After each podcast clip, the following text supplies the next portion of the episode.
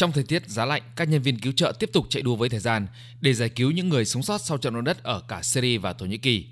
Thời tiết xấu khiến các hoạt động cứu hộ gặp nhiều khó khăn. Thổ Nhĩ Kỳ cảnh báo rằng 48 giờ tới là thời điểm quan trọng để tìm kiếm những người sống sót. Trung tâm Quản lý Khẩn cấp và Thảm họa Thổ Nhĩ Kỳ nói rằng đã mở tất cả các con đường để hỗ trợ hậu cần đến các khu vực động đất. Khoảng hơn 8.300 người ở Thổ Nhĩ Kỳ đã được giải cứu khỏi các đống đổ nát. Trong khi đó, Tổ chức Y tế Thế giới cho biết 23 triệu người có thể bị ảnh hưởng bởi trận động đất, trong đó có khoảng 5 triệu người trong tình trạng dễ bị tổn thương. Liên Hợp Quốc đang đưa hàng tiếp tế vào vùng Tây Bắc Syria do phe đối lập kiểm soát và đã giải ngân 25 triệu đô la từ quỹ khẩn cấp để giúp khởi động phản ứng nhân đạo ở Thổ Nhĩ Kỳ và Syria.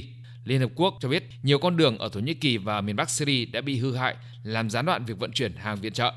Theo Liên Hợp Quốc, trận động đất xảy ra ở Bas al-Hawa, điểm giao cắt duy nhất cho tất cả các viện trợ nhân đạo cho các khu vực đối lập ở Syria được gửi từ Thổ Nhĩ Kỳ.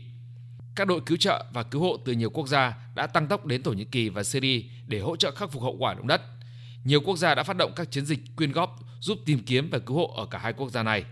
Các tiểu vương quốc Ả Rập thống nhất đã quyết định cung cấp 100 triệu đô la để cứu trợ những người bị ảnh hưởng bởi trận động đất ở Syria và Thổ Nhĩ Kỳ.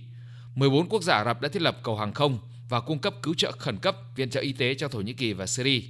Ai Cập đã gửi 5 máy bay cứu trợ quân sự để hỗ trợ hai quốc gia này đối phó với trận động đất. Lô hàng viện trợ này bao gồm vật tư y tế.